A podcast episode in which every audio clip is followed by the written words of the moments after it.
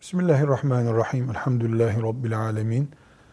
Ve salatu ve selamu ala Resulullah Muhammedin ve ala alihi ve sahbihi ecma'in. Şirket parası kullanmakla şunu kastediyoruz.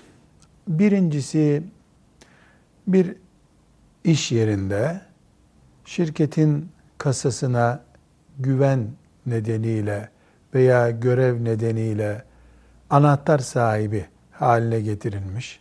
Yani şirketin parasını işte bir ay şu şekilde kullan diye kendisine emanet edilmiş birisi nasıl olsa bir ay sonra ben e, bu paranın hesabını vereceğim.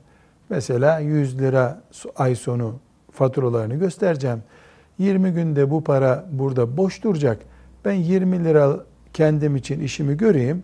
Ay sonu da tamamlarım diye özellikle kendisine şirketin emaneti olarak bırakılmış olan parayı kullandığı zaman buradaki kişi her ne kadar şirketin parasını sonunda yerine koyacak, çalmış değil, bir hıyanet yapmış değil ise de emanet açısından yanlış bir iş yapmıştır.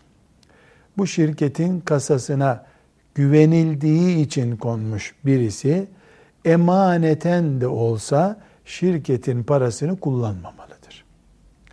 Evet, bu bir hırsızlık değilse de, çalma değilse de yerine koyacağım diye alınan para, çalma değilse de sonunda çalmaya doğru böyle gidildiğini bilmesi lazım. Bir ikincisi yarın yerine koyacağım diye alınmış para garantili değildir. Yarını olmayan bir dünyada yaşıyoruz.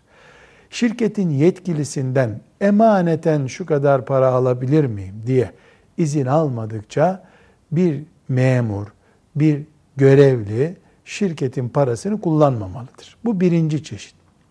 İkinci olarak şirketin personeline şu maksatla sana veriyorum diye tahsis ettiği para vardır. Mesela personeline sana şu kadar para veriyorum, şu dil kursuna git. Şu parayı veriyorum, bilgisayar kursuna git. Şu parayı veriyorum, şu beceri kursuna git. Ya da kendine şöyle bir takım elbise alacaksın, onun için sana para veriyorum dediği zaman bu para şartlı verilmiş bir paradır özellikle giyim yardımı diye verilmiş olsa biz o giyim yardımıyla çocuklarımızın elbisesini de alırız, tatilde yaparız. Ama şu renk, şu model bir ayakkabı alman için sana bu parayı veriyorum dediği zaman şirket. Personelinin belli bir kıyafet düzeyinde olmasını istediği için buna bütçe ayırmıştır. Paramızı oraya kullanmak zorundayız. Mesela personeline şu kadar para sana gidip filan Avrupa ülkesinde şu kadar gezeceksin, şu şu şu yerleri görüp geleceksin diye. Mesela 10 bin euro para verse.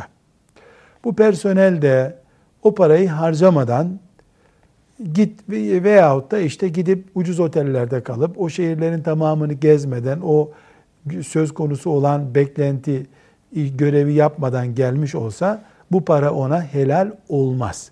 Neden? Çünkü şirket onun gezmesi için değil, gezdiğiyle elde edeceği kültürden istifade etmek için ona para tahsis etmiştir.